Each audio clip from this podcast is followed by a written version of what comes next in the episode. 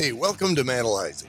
This is where men talk about the kind of stuff that men don't talk about. Put your hard hat on, get ready for a ride. Here we go.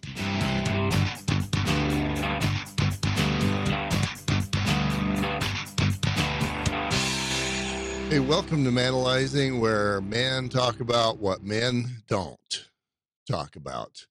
I'm Garth Haslam. In this interview, I'm talking with Mark Bartholomew. He's a he's a good man. He's an army vet, and he has a story to tell.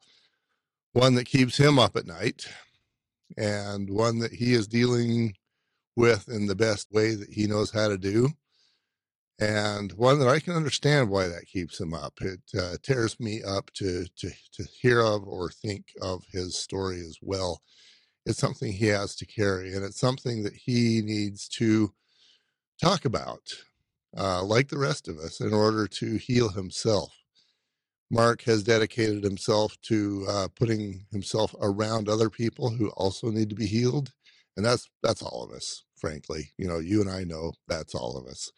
But mark is willing to deal with his demons brokenness and darkness by helping others deal with theirs I admire that in Mark. He's a good man, and uh, we all have a great deal to learn from from a dude like this. Without further ado, here's the interview. Mark, uh, I know nothing about you. Here's what I know about you, Mark. Your name is Mark, and you're a member of a father's rights group. That's what I know about you. Okay. You and I, you and I go back about one minute, so it's not like we've been best friends for a thousand years. Tell me more about you. Uh, let's let's start when you were little. What would you care? Where, where, first off, where do you live presently? Where did you grow up? Who, who's Mark? Um, I grew up in Eastern North Carolina, Rocky Mount, uh, which is tiny little town, and I'm currently living in a suburb of Raleigh called Knightdale. You know, I'm 43 years old. I'm disabled combat veteran. Uh, I spent time in Iraq as a combat medic, and uh, I'm a dad to four kids. Mm, that that gives you uh, plenty of of mileage on uh, on your body and your soul. Yeah. Uh, you've uh, you've probably got the PTSD that you probably can't talk about, um, or can you? Where let let's go let's go to your military experience. Um, you know, I I spent eight years in the reserves. I was deployed for 17 months. Uh, spent 13 months in combat. I was in Sadr City. Sadr City. Yeah, it's uh, one of the areas in in Baghdad. I got moved around Iraq a lot. If you look at the map, the little triangle of death, that's where I used to hang out. Yeah, yeah, you're you're the triangle of death guy. Yeah. And and I'm pretty sure you didn't die, but I'm sure there there's stories you can tell or can't, yeah. as the case may be. You know, I came back. I served as a combat medic I, my entire time. That that was what I went in to do. That's what I wanted to do. I came back and immediately I was pulled as we were out processing. When we out process, you go to a big gym and you go basically table to table to table. And they had given us new uniforms when we got back, but they didn't give us new boots. And the lady at the psych table happened to notice my boots had a bunch of kicked on blood. And she pulled me out and she was like, Hey, I, I see your boots. And she asked me a few questions. And I was like, Yeah, as a medic, I spent a lot of time doing my job because I, I was a field medic, a combat medic. I, I went out with the guys. And uh, she sent me over to psych. And immediately they arranged for me to be in contact with the VA. And from there, I got diagnosed with PTSD. And that diagnosis ran for about 10 years by itself until they discovered I had a traumatic brain injury too from one of the IEDs. Um, the whole time I have been pretty open about it because I, I see all these guys that I served with that I would give my life for struggling with the same things I'm struggling with. And if I'm not willing to speak up from them by sharing my story, they're more prone to suicide. And I mean, even today, like I, I got a call about two weeks ago from one of the guys I served with, and he was struggling with drugs. and we talked about it for a little bit. And, you know, I, I set him up with what services I could. But it, it's my way of giving back is speaking out. Right. How many missions would you say, or if, did you end up coming back with blood on your boots or on your uniform? A lot. There were sometimes I was out in the desert for six weeks at a time, and that would count as one mission. You know, there are other times that when we were in urban areas, I was running three missions a day. And, you know, two of those I'd come back with blood on me. And it wasn't always like our guys. My responsibility was to treat our guys, the enemy, and civilians. So, in in is that in that order or did it matter? It didn't matter. I mean, if you if you came to me hurt, I was going to treat you. I mean, granted, our guys got precedence, but you know, most of the time it was easy enough to triage. A lot of what I, I treated was shrapnel, more so than bullet wounds. But you know, they use mainly AKs with 7.62 and, and those those do make quite a big you know quite a hole. And it was your job to how many uh how many of you medics are there in uh i don't know the the lingo the squad that you were with? Uh, my unit had approximately 130 people. Out of that we had five medics as we progressed we had three medics actually drop out of the missions due to basically they just couldn't handle it. Couldn't and, handle the the blood, the pain, the gore. Yeah, and uh, they found their ways out. You know, whether it was essentially faking illnesses for two of them, mm-hmm. and then another one. He went home for leave because he had some family issues to take care of, and then he went AWOL, and he was gone for, I think it was like two months until the police found him and he, he got a plane ticket back and they wouldn't let him be a medic after that. Yeah. You're unreliable. So well, it, it got down to two of us. That just increased the load on on the remaining guys. Yeah. Definitely. And more blood on your boots. Yeah. Yeah, that has to have resulted in a lot of uh, memories. How how does that how did that affect you right after you got home and what's it doing to you now? Uh, when I first came home, I started drinking and partying. And I mean, I was 25 years old and I had just survived war. I was, you know, ecstatic in my own way. But, you know, I was drinking to cope. Right. Because I wasn't sleeping. I wasn't, you know, I, I was not functioning at all. And uh, it basically, like, I would get up and kind of just with blinders on make it through the day until I could get to the night and drink because I did not want to go to sleep sober. What what did the drinking do for you? It it essentially made me pass out so I wouldn't dream. And because I would always dream about the stuff we went through. And there was this little old lady that worked at the VA. Her name was Susan. She was like a grandma but she kept calling me. And finally, one day I answered. We talked for a while, and she's like, Why don't you come in? I'm like, Okay. So I started going in. And uh, that's when I got diagnosed with PTSD. And uh, I stopped drinking, at least for a little while. And she, uh, they tried all kinds of drugs. So basically, I traded one drug for another. Right.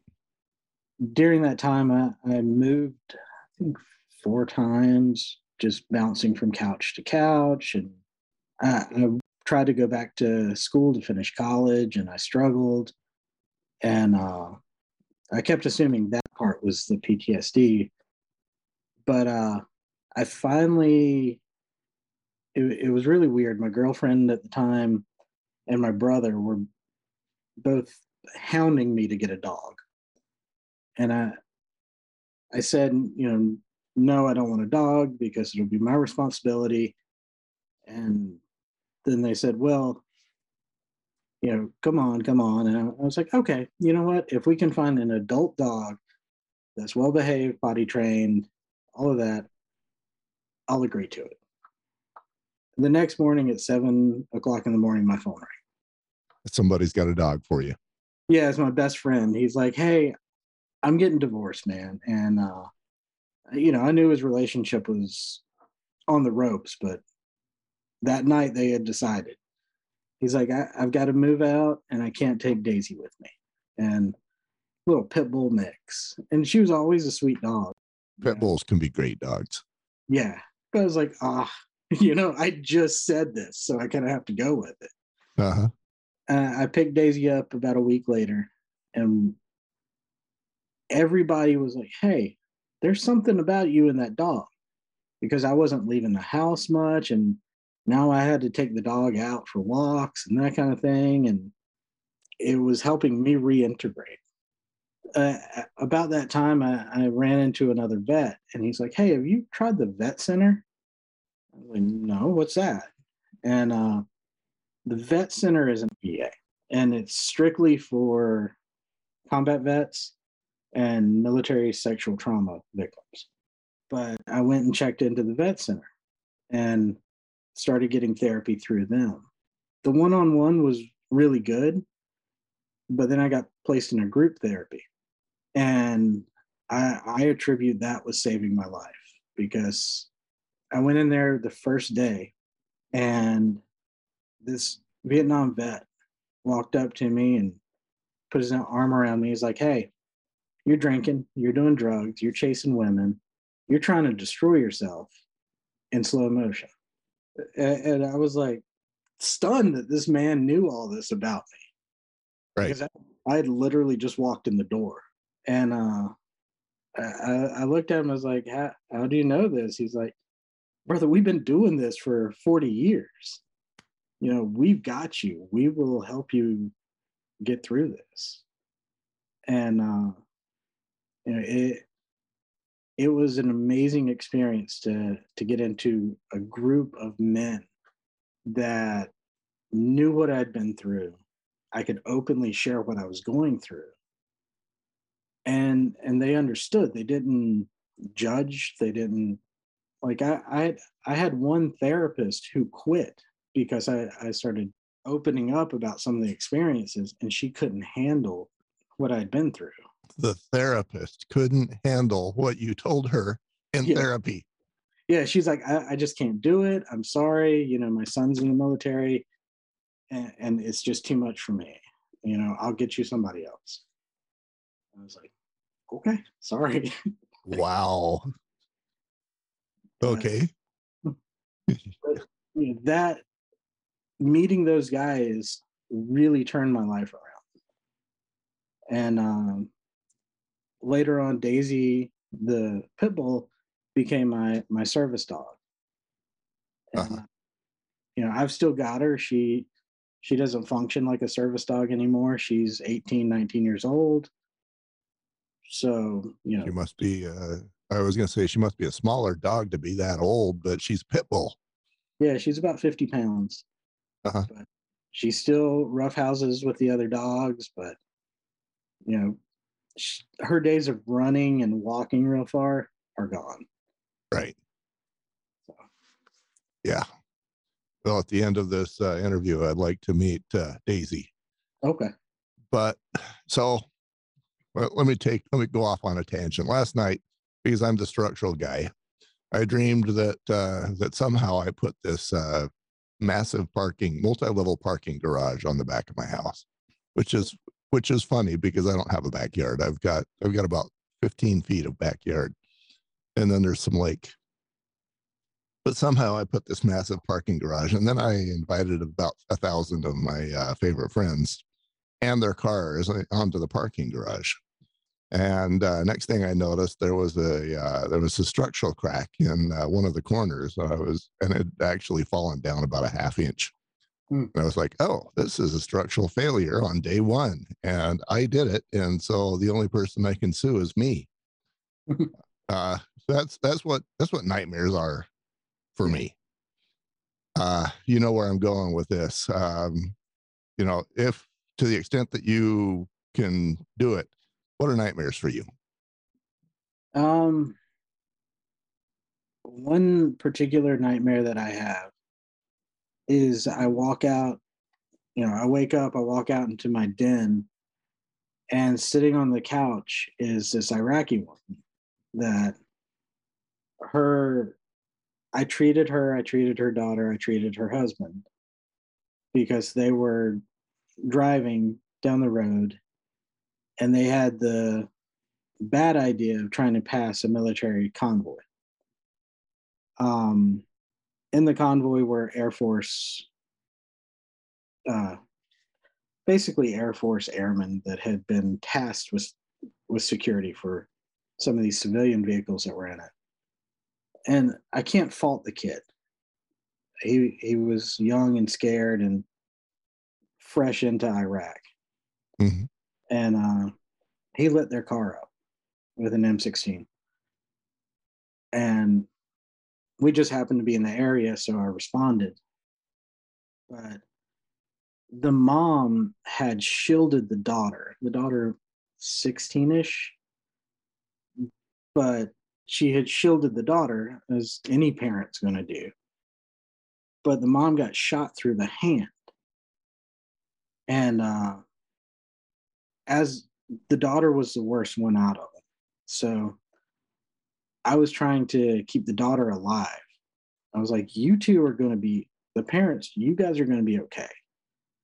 Like, yeah, you're you're messy right now, but just give me a second. And uh you know, I was treating the daughter and the mom just kept touching me with that hand.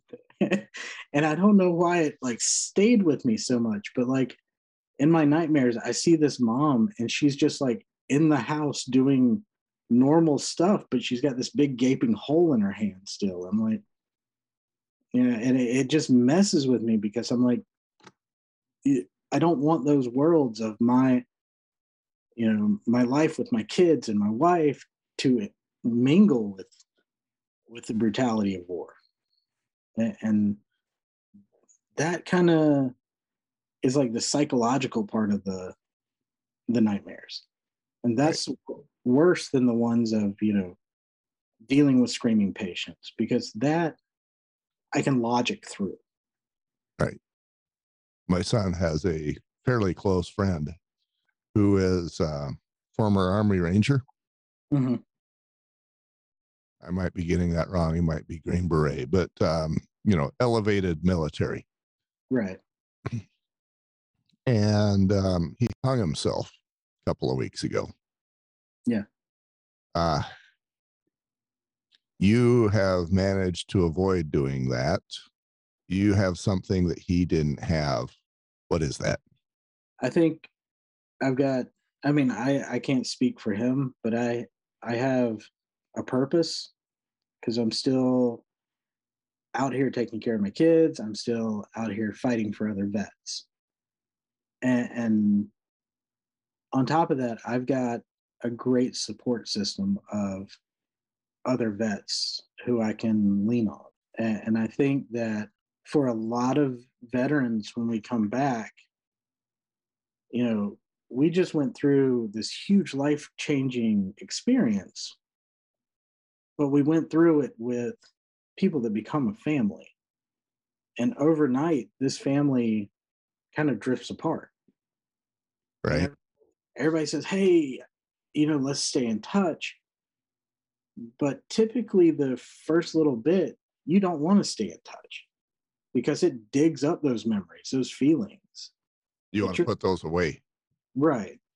And that camaraderie gets put away with those feelings so you get really isolated you get really depressed because you don't have a mission and that's one thing that i think veterans but guys in general we need to have is a purpose more so than i get up i go to work i come home i sit in front of the tv rinse and repeat. Yeah, I've I've been there and done that too. I especially when I was about your age, I was like, you know, what's the purpose of all this? I'm I'm getting up, I'm doing my commute, I'm doing the boring job, I fight my way through traffic to get home, and and then I fritter away. You know, I eat dinner, go to sleep, over and over and over again. Where's the meaning? Where's the value? Why am I doing this? Mm-hmm. And uh, yeah, I had my I had my own time of uh, planning out my own suicide and i'm i'm thinking that probably what uh you know those guys they would have been there for you at the drop of a hat if you were to go to any of them and say hey i need this. Mm-hmm. uh did you do that? Or and, and i guess in your case you went to a different group of guys and and they saved your butt. Is is that true? Yeah. Very very true. And i mean for for me i know that the guys from my unit have my back 100%, but my role has always been to help them. Oh. So it's hard to to flip that role. And, and you know, some of them we're really close uh, on a personal level and we can talk about this stuff. But it, it still doesn't change that dynamic 100%. But being able to just go into the VA and the vet centers cold and say, this is this is where I'm at. And there have a group of men who are ready to just go, okay, we got you. And, and being able to not only have them help me, but help them and their issues too. Yeah, why I think I know the answer to this already, but why is that hard to go in there and say, "Hey, help me"? I mean, uh, all our lives as guys, we're told, you know, be strong, be independent, you know, these are the values that make you important as a man. And this is this is what makes you essentially valuable to society. But when you you know when you're needing help it makes it so much harder to to be humble and say hey i don't know what to do here. You know this isn't just i'm putting together something and i need to watch a youtube. This is I'm lost and I, I need a mentor. And I think one thing that we've given up over the years is having the older generation as a mentor for the younger. I'm going to say having anybody be a mentor for anybody. Yeah. Yeah, I, I think those Vietnam vets, they'll they've got some years on them by now. They're older than me uh, but they have been through some rugged stuff. So I think as former military, you can trust and respect them and respect their advice. Yeah. What is it? Go ahead. Oh, I, I was just going to say they, you know, I lost my dad 12 years ago, I think it is now. And I, I don't have any uncles, but essentially these guys have kind of filled in that role of, you know, being essentially surrogate dads and surrogate uncles to to help guide me and help me navigate a lot of this. My next question would be how has that helped you? But we already know it saved your life. Yeah, 100%. What did it feel like before you went in there? What was going on in your your mind and your gut and your soul uh, before you met those guys when uh, putting putting an end to it all was an option? What did that look and feel like? Uh, I mean, it's everything else felt out of control, but the thought of of killing myself, you know, in the darkest times, that was the one thing that I could control. How so? Because that was on my terms. Everywhere else, it felt like chaos, and you know that was the one place that I I felt, hey, I can control this. This is 100% me. You know, it's not the medication from the VA, it's not the nightmares, it's not the bad relationship that I got in. It's none of that. It's just me on my own terms. So and, it kind of felt uh I'm going to say powerful to you that you could own that, have that be your choice and yours alone and yeah. And I mean, I'd be lying if I said that as soon as I walked into the vet center, everything got better it was a roller coaster. And I mean, that's how healing always is. It's never a straight line. But since 2008, I haven't had any of those ideations of suicide because things have gotten better and better and better. Right. Um, even even when things even when things haven't been better as far as like situationally, you know, going through the divorce, going through family courts, going through my dad's cancer, all of that, you know, never put me back that far to, to thinking about suicide because I, I've been able to gain perspective and, and I feel like I've gained control back over myself and my life. Yeah, I'm going to say that going through a divorce and going through a uh, loved one's cancer is uh, about as difficult as uh, life can get. Um, and for that, you say you, that that didn't put you back as far as you had been uh, when you were just uh, marked with with post-war PTSD. Mm-hmm. Dang. Um, what did that look like uh, with your wife uh, going through the divorce? And I would imagine that your your wife, um, you know, you you were a uh, fairly damaged individual, and your wife dealt with it for however long she did, and I'm sure she has her own damage. Um, what did that look like for you? Uh, mostly, what did it feel like uh, as you're going through the divorce? I guess before I have you answer that, I'll tell you how it how it felt for me. I left, and I went from a house, decent sized house, with a bunch of uh, screamy, bouncy, noisy kids and interactions all the time, everywhere, and messes and noise and relationships and talking. And even if it was clean up the house, it was at least you were talking to somebody. Mm-hmm. And then I go to this little basement apartment where it's one bedroom, you know, one small kitchen slash living room that's combined, and that's about the whole the whole thing and it was quiet. It was there was nobody talking. It was just stony, deadly silent.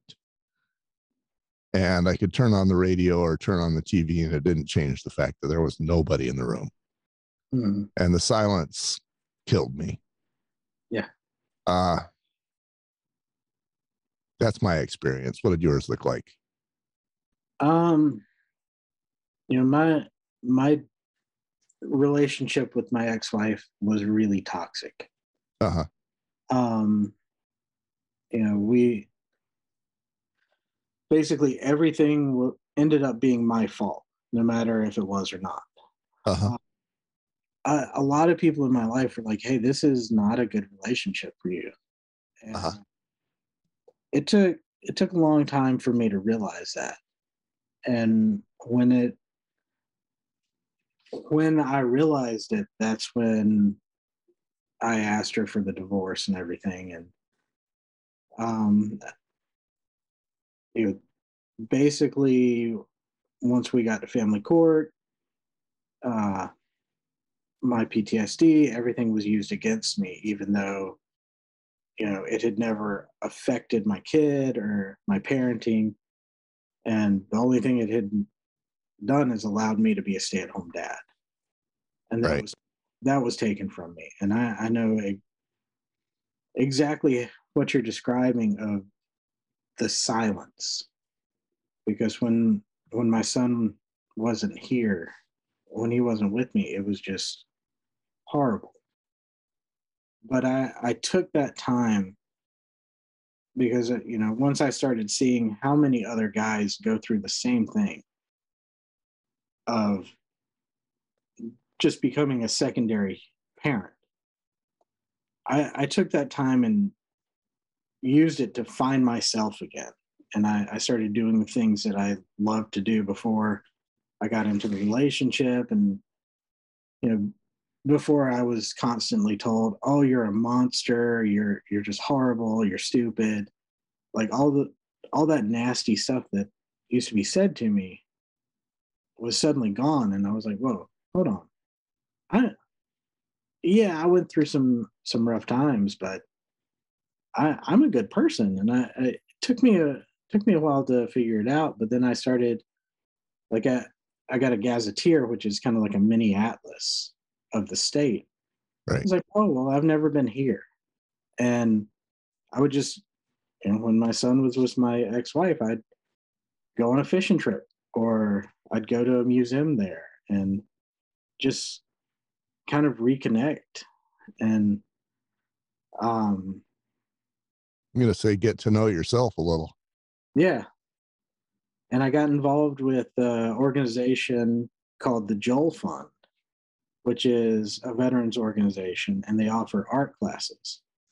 And uh, I started these writing classes, blacksmithing classes, and I, I I've started painting again. And my my ex wife always told me she's like I'm the I'm the creative one, not you.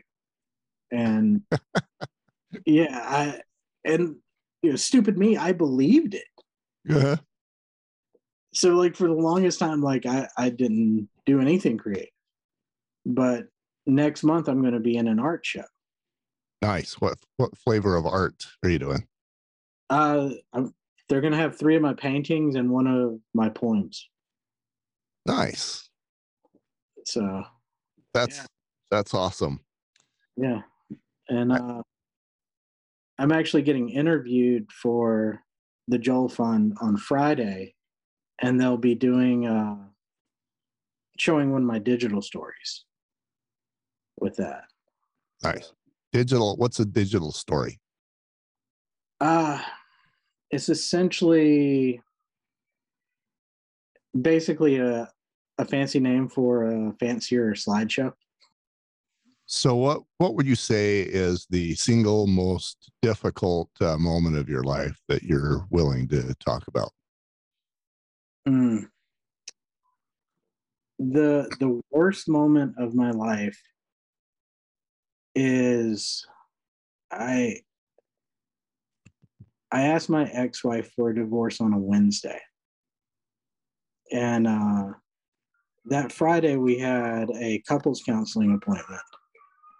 And we went in there and we talked and I was like, look, you know, I just don't see us working, but I need us to get to a point where we can communicate and co-parent. Um, we left there. We went to lunch with my mom, and and you know it wasn't great, but we were amiable.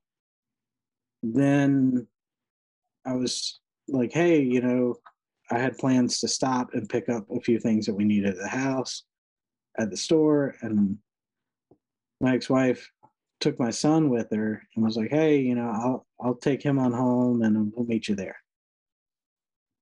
I, I took maybe an hour to get home, and when I got home, nobody was there.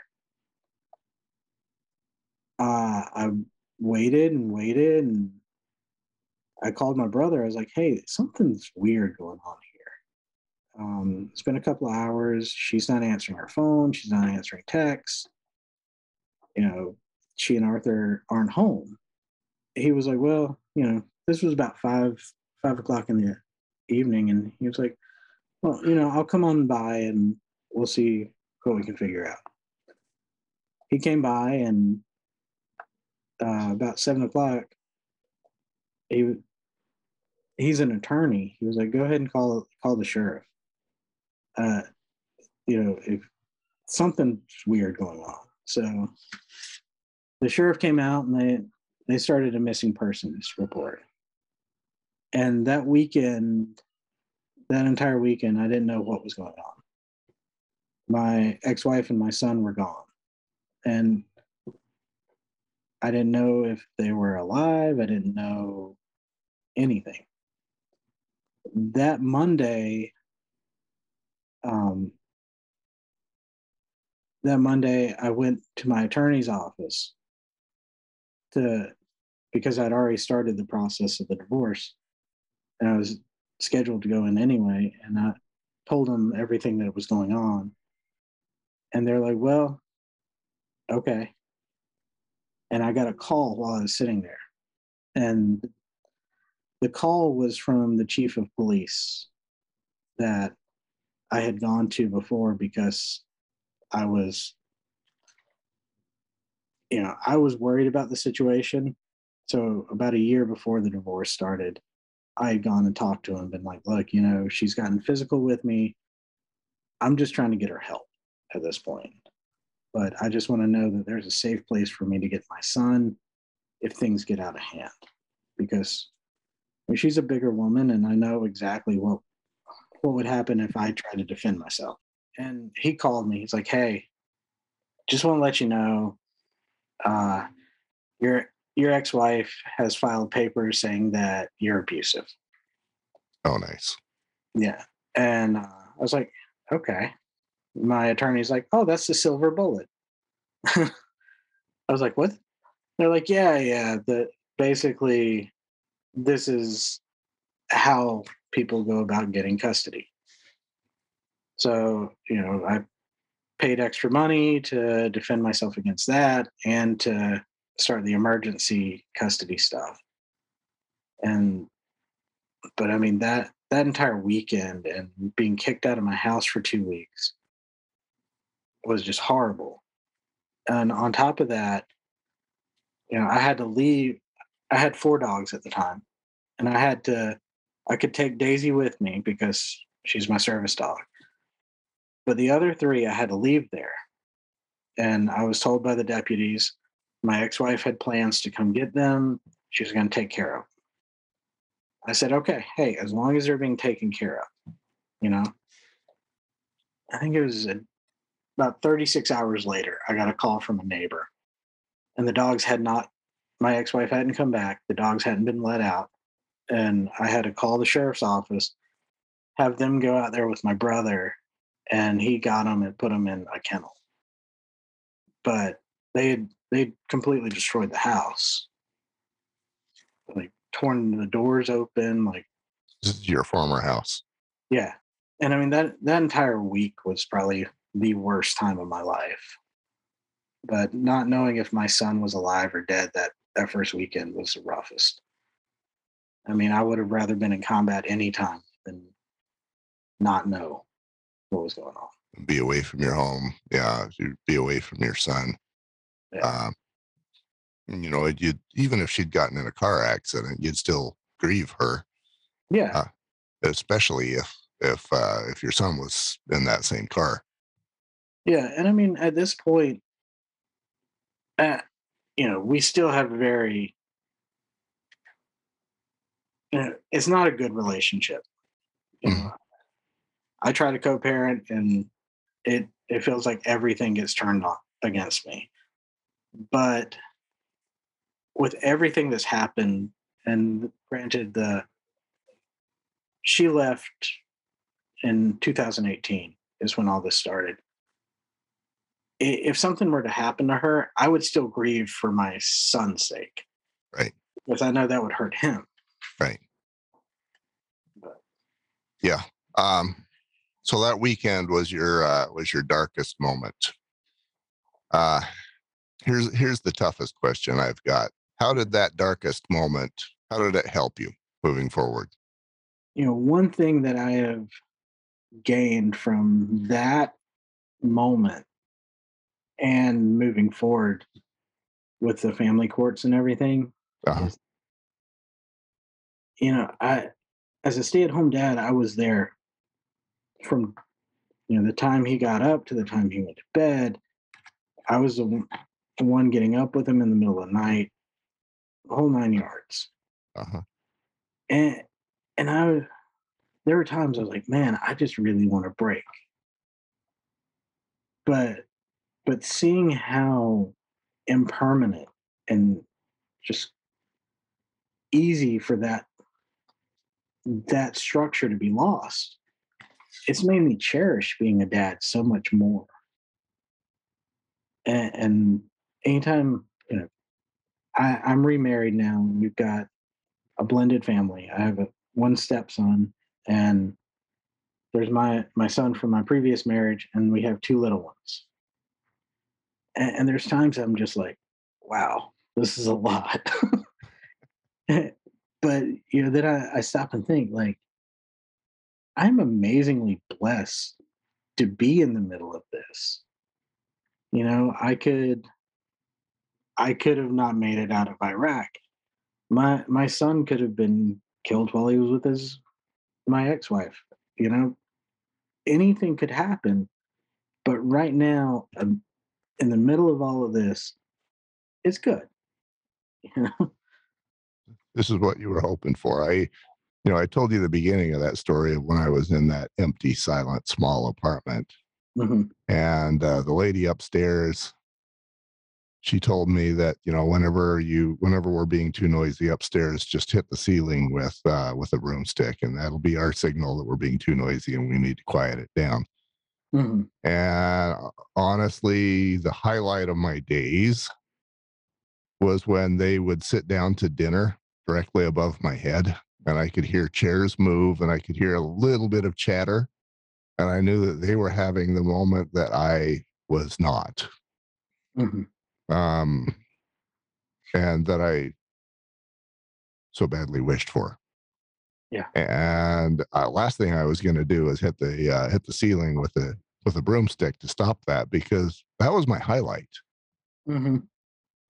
And uh, I think I think what I'm hearing from you is is very similar. Now you've got four munchkins, and you're having all of that craziness going on in your house, and you're like, "This is really hard, but it's also kind of super awesome." Yeah. yeah. uh, I mean, it's being a dad is one of the biggest blessings in the world. And even even on those days when you're getting puked on and you got crap on you and you're just like, oh, you know, there I still take a moment and I'm like, hey, you know what? It's good. Yeah. That's that's awesome. So you're uh, you play super dad, and uh, the wife goes off and uh, makes a nickel, I presume. Yeah, she's she works with the state parks. She uh basically trains rangers for programs and she does programs herself. Okay. Um, yeah, one of the things that I run into occasionally with men is we feel like uh, if the wife out earns us, then we feel like we've lost a chunk of our man card. Does that ever happen to you? Not really. Um I mean, we make about the same, Uh-huh. but you know, looking at the cost of childcare and all of that, Mhm. it's you know, we basically if I went to work, I'd be paying for somebody else to just watch the kids. Right. And that's expensive. Yeah. But I mean, you know, I'm happy that I get to be involved with the kids' lives. Because Uh-huh. Growing up, my dad, he worked for the government and he would be gone, you know, a week or sometimes more. And he always made time for us. But at the same time, it was like, I wanted him more than he could he could be there. And, and I'm happy to be able to be this kind of rock for my kids.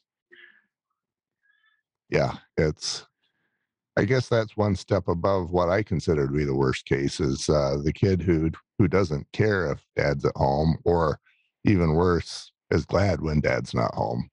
Yeah.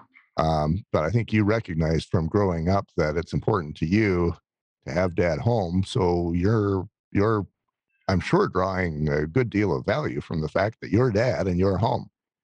Yeah. Um, so how old are you? 43. 43. So 43 year old Mark gets a DeLorean. Turns out it's a time machine. You get to go back to either the 39 year old Mark and talk to him, or you get to go back to maybe Iraq and talk to uh, to that Mark. Which one are you going to talk to, and what are you going to tell him? That's hard to say because I, all the mistakes I've made along the way have brought me here. I think it would probably be the the Iraq War one. Uh huh. Just because right before we came home, the unit replacing us had a master sergeant. He was an older guy, and he'd already, you know, been to combat and everything. And he pulled myself and the other medic aside and he was like, look, this, the war was the easy part. Going home, that's the hard part. And, and I remember sitting in the tent later with my partner and just, we were kind of like, whatever, you know, we're going home. Like, we've survived. We, we made it. And, and you know, he was right. He was absolutely right. And I, I think I would tell myself, hey, believe him. Like, pay attention to what he's saying because this man, he's walked in our shoes. He knows what's going to happen. Like, you know, just brace yourself and, and get ready for a really rocky road. And you've recognized that. And, uh, at some point and then you've become you've allowed yourself to be healed and of Mhm. course healing will never be perfect and you know it'll never be complete uh, i'm sure but you've also allowed yourself to become the healer Yeah. and i'm sure that's also part of your healing uh, thank you for your service I appreciate that. Hey, thank you for listening to that podcast on manalizing. As the interviewer, I don't go hunting for guys who have stuff and interview those people. I go hunting for guys, and then I find out what their stuff is. These men are not unique. They are only unique in that they are men. If you are inspired by what you heard, this is my invitation. Join us. Uh, find manalizing.com, M A N A L I Z I N G.com. Check it out. Join a tribe. We can help each other. We don't have to be alone. That's my invitation. Thank you, and welcome to the tribe.